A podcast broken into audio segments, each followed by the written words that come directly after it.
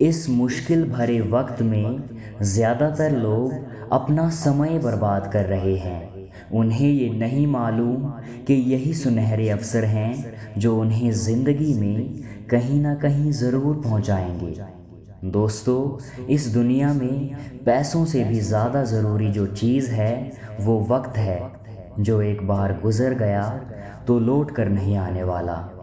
इस कोरोना महामारी में लोगों ने बहुत कुछ खोया है। लोगों ने अपनों को खोया है। कई लोगों की नौकरियाँ चली गई। सभी हताश हैं।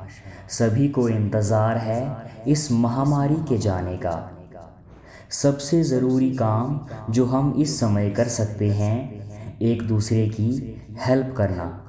दोस्तों, ये तो सच है कि हम बाहर जाकर किसी की हेल्प नहीं कर सकते, लेकिन घर बैठकर भी हम कई लोगों से जुड़ सकते हैं। उनके दुखों, उनकी खुशियों का हिस्सा बन सकते हैं।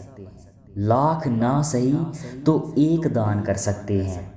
लाख ना सही एक तो दान कर सकते हैं। अपनी खराब आदतों को सुधार सकते हैं। अपने कार्यों में और कुशल हो सकते हैं। माँ पापा का हाथ बंटा सकते हैं। और यही आदतें एक ना एक दिन ज़रूर हमें हमारी मंजिल दिलाएँगी। और यही आदतें एक ना एक दिन ज़रूर हमें हमारी मंजिल दिलाएँगी। हमारी मंजिल दिलाएँगी। Thank you so much